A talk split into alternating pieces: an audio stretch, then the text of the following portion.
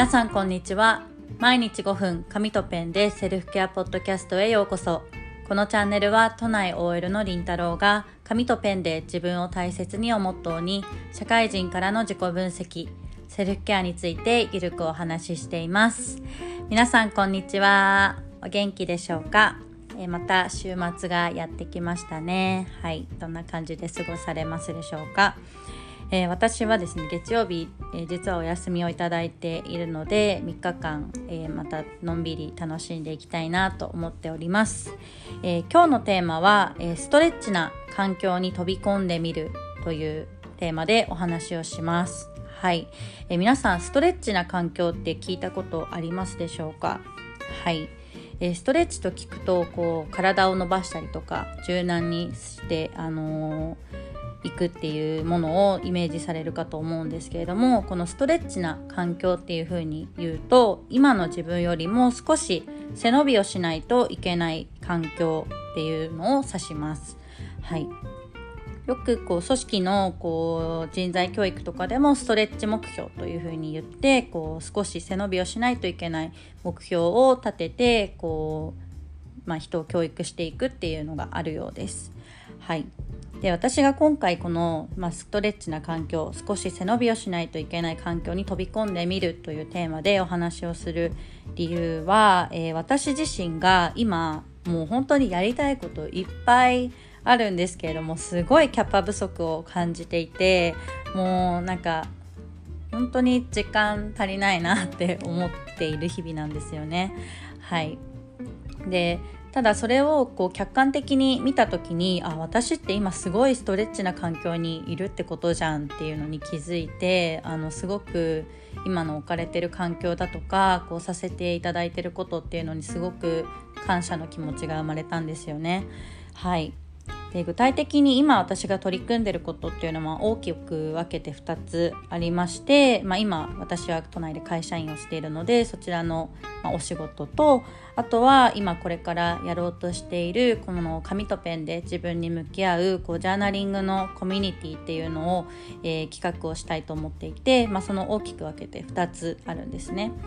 で本業の方はあの1月に異動になったばっかりでまた慣れない分野で本当に分かんないことだらけでもう何て言うんですかねできないことめちゃくちゃ多いんですよ。でできないことが多いしこう結構問題を抱えてることもあって何て言うかなおさら落ち込みやすくなるというかはい、そういう状況なんですね。でチームの皆さんにもこう迷惑をかけることも多いですしなんか本当にもっとうんなんでもっとできないんだろうってすごく悩むことが多いんです。で2つ目のこのコミュニティのことも、まあ、もちろん本業の合間で企画をしているのでなかなかやっぱり時間が取れなかったりとか週末しかこうがっつりやることができないっていう状況でなかなか思ったように進まないなっていうのを感じています。でこのポッドキャストも、えー、含めて、まあ、ポッドキャストインスタグラムなどもやっぱり、うん、もっと